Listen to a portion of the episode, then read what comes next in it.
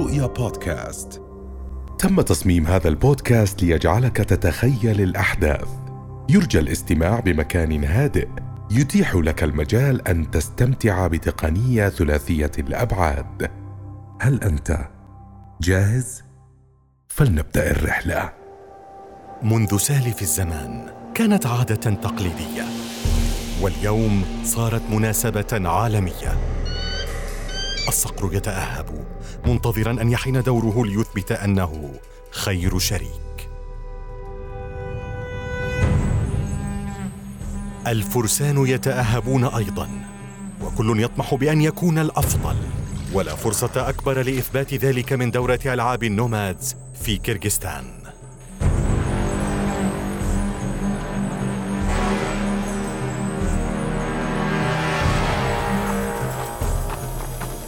ثمة من يأتي للمشاركة. وثمة من يدفعه حب المشاهدة.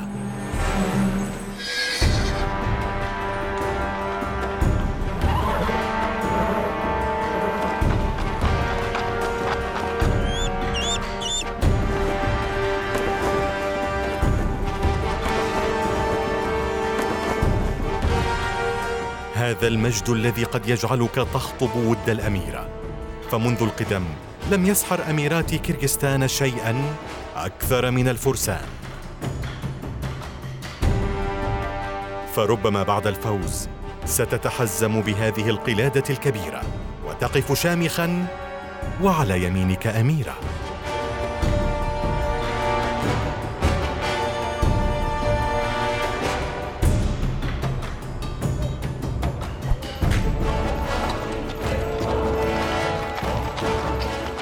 التأهب يزداد. وأعداد الحاضرين أيضا. فدورة ألعاب النومادز تحظى بأهمية كبيرة جدا خاصة وأنها تجسد منافسات بدأتها قبائل النومادز منذ القدم. قبل أن تتحول إلى دورة ألعاب عالمية معترف بها انطلقت للمره الأولى عام 2014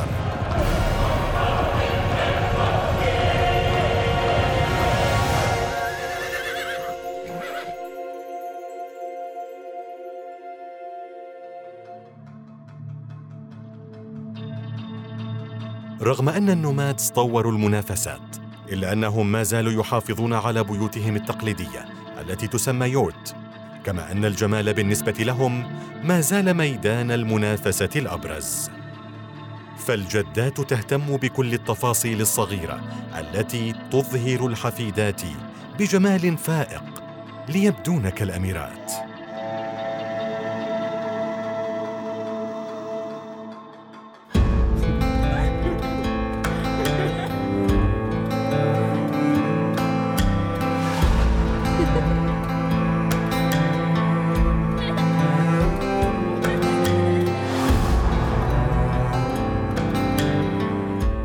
يعيش النومادز حياة البداوة بين جبال كيرغستان تلك الحياة التي جعلت نساءهم يحلقن في جمالهن الآسيوي وابتساماتهن التي تجعل من يراها يحلق معهن.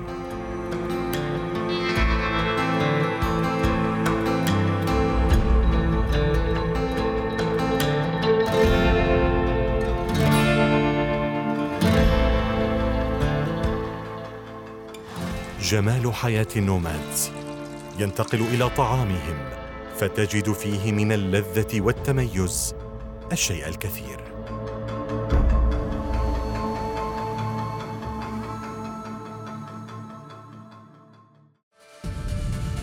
انتهى وقت التأهب والترقب وحان وقت افتتاح دورة ألعاب النومادز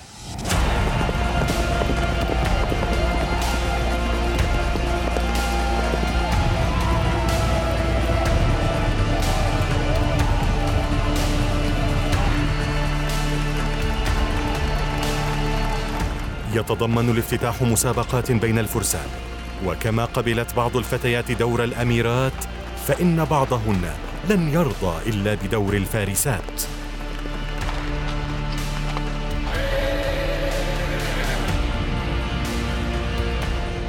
وكما تعتز الأميرة بجمالها تعتز الفارسة بقوتها.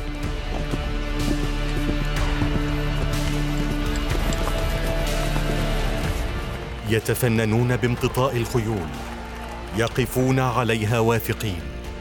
تلك مهارة اكتسبوها منذ أن كانوا يافعين.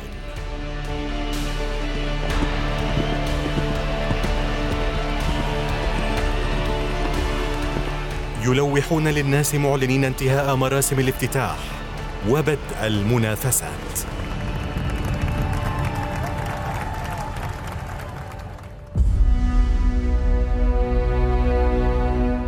بمشاركة دول عدة. ستبدأ واحدة من أهم الألعاب التقليدية لدى النومادز.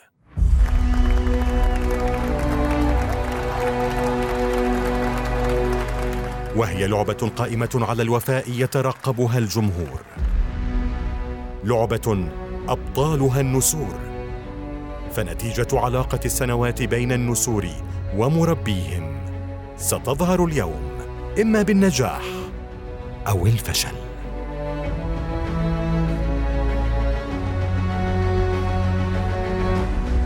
لمثل هذا اليوم قضى المربون سنوات وهم يعتنون بالنسور للمشاركة في مسابقة بوركوت سالو.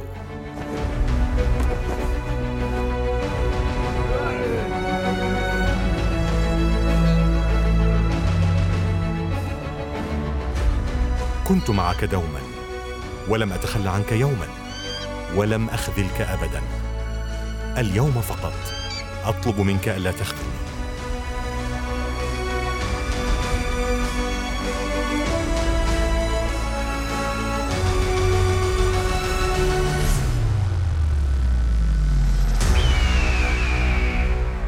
مبدأ لعبة بوركوتسالو. يقوم على انطلاق النسر من قاعدة تبعد عن مربيه مسافة 200 متر. ثم يبدأ بالبحث عن مربيه حتى يهتدي إلى ذراعه.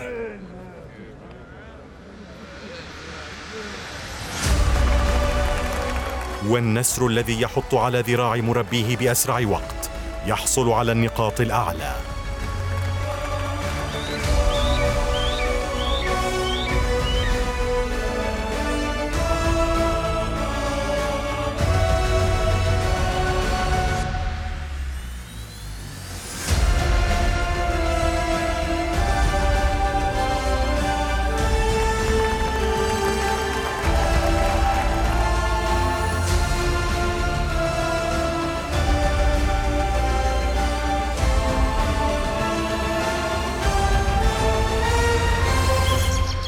بعض النسور تضل الطريق فتخذل صاحبها.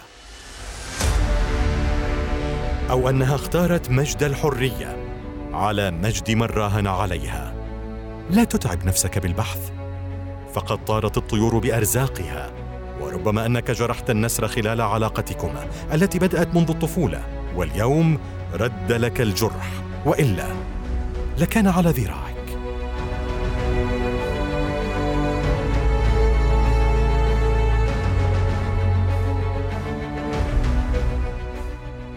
لعبة أخرى تعتمد على الوفاء، لكن أبطالها الصقور هذه المرة.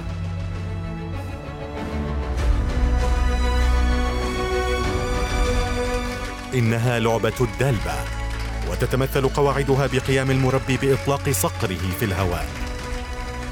ثم يربط فريسة في حبل ويدور حول نفسه، ويكون على الصقر أن يلتقط الفريسة أثناء دوران المربي بها في مدة تبلغ ثلاث دقائق. وتكون النقاط الأعلى للصقر الذي بذل أكبر عدد من المحاولات حتى التقط الفريسة.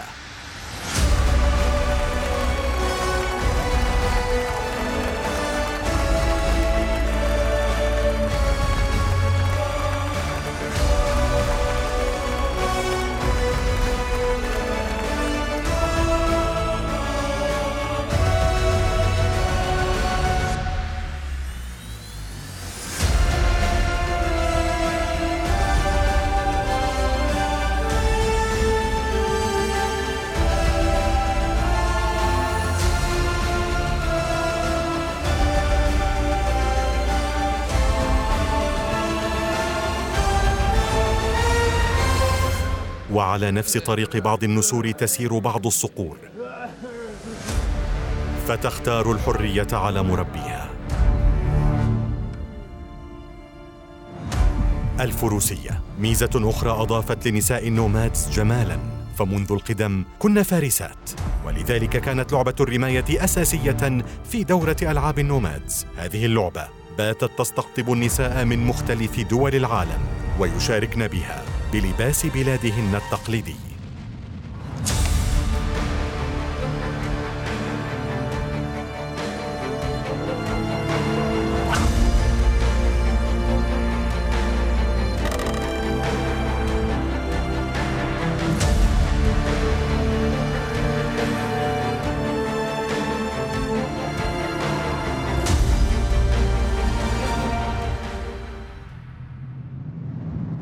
بالامنيات والرجاء. يتقدم كل فريق نحو الهدف. ليعرف هل أصابته السهام التي أطلقها أم أنها. أخطأت.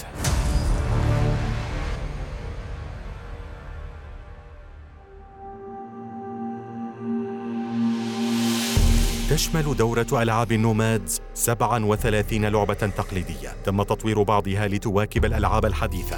ويشارك بها ثلاثة آلاف متسابق من 77 دولة.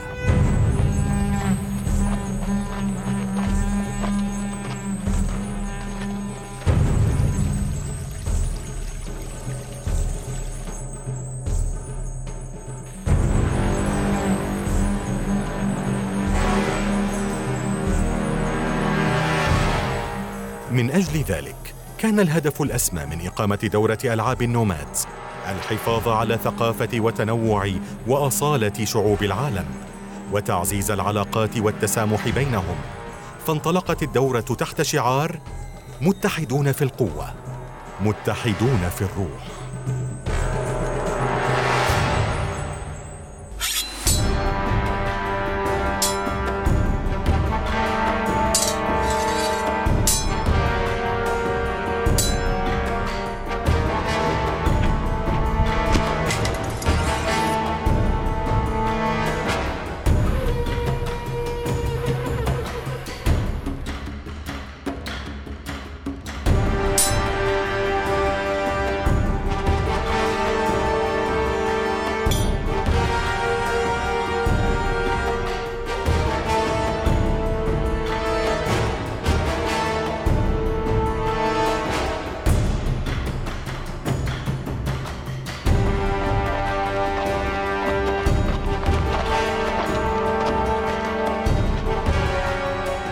بعد انتهاء النسخة الثالثة بدأت الدول تسعى لاستضافة فعاليات دورة ألعاب النومادز التي كانت استضافتها حكرا على كيرغستان فالنسخة الرابعة تستضيفها تركيا.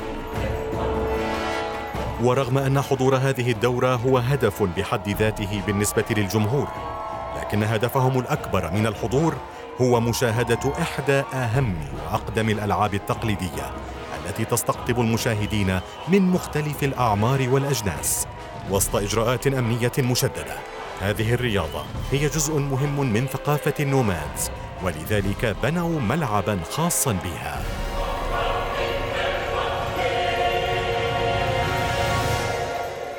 إنها لعبة الكوكبارو.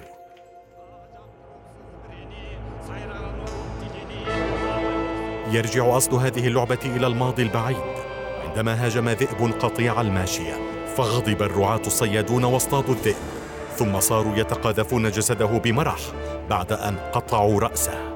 أما اليوم فصارت لعبة الكوكبارو مكونة من فريقين يتباريان بينهما بجسد الماعز مقطوع الرأس. فالقصة التي جاءت من تاريخ النومادز صارت لعبة عالمية تشارك بها الفرق من مختلف دول العالم.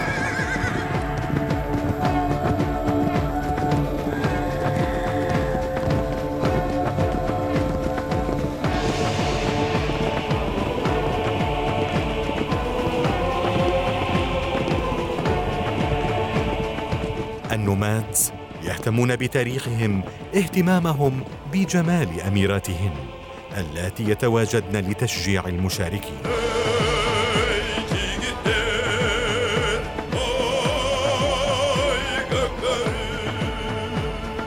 فتبدأ اللعبة بقيام أحد المشاركين بوضع جسد الماعز في منتصف الملعب.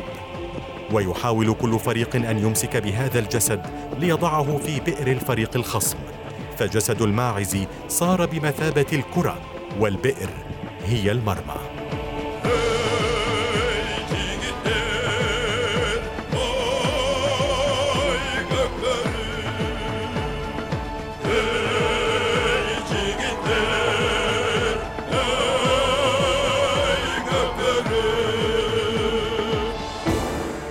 يأخذ الحكام أماكنهم ويأخذ الفريقان أماكنهما أيضا. بعد أن يضع كل فريق خطته ويتكون الفريق الواحد من 12 لاعبا.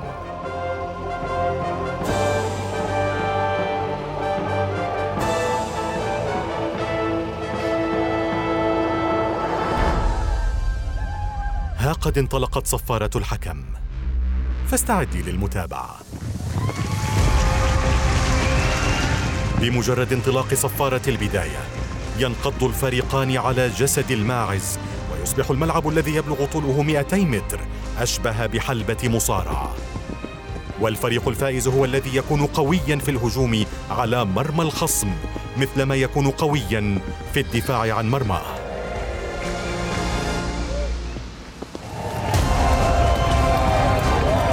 أما إجادة الهجمات المرتدة فهي تكتيك أساسي في هذه اللعبة.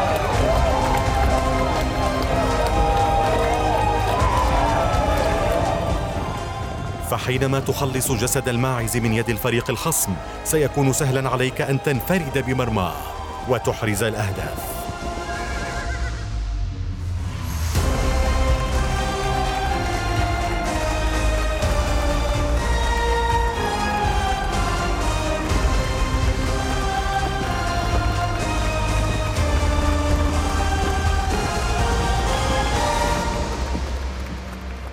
وهكذا. كلما سجل فريق هدفا يبدأ هجوما جديدا على جسد الماعز الذي يعود إلى منتصف الملعب.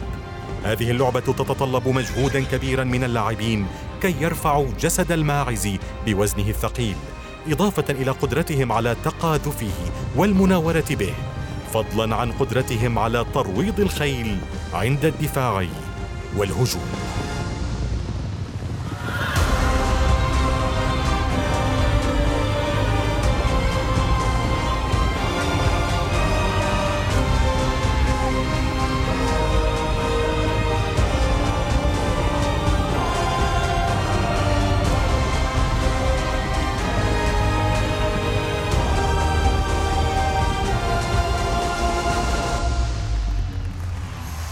الحماس ينتقل إلى الجمهور فيرافقهم طوال شوطي اللعبة وكل شوط يستمر 45 دقيقة. في كل دقيقة من الحياة ستتعلم شيئا جديدا ومهما علمت شيئا ستغيب عنك أشياء لأن العالم كبير.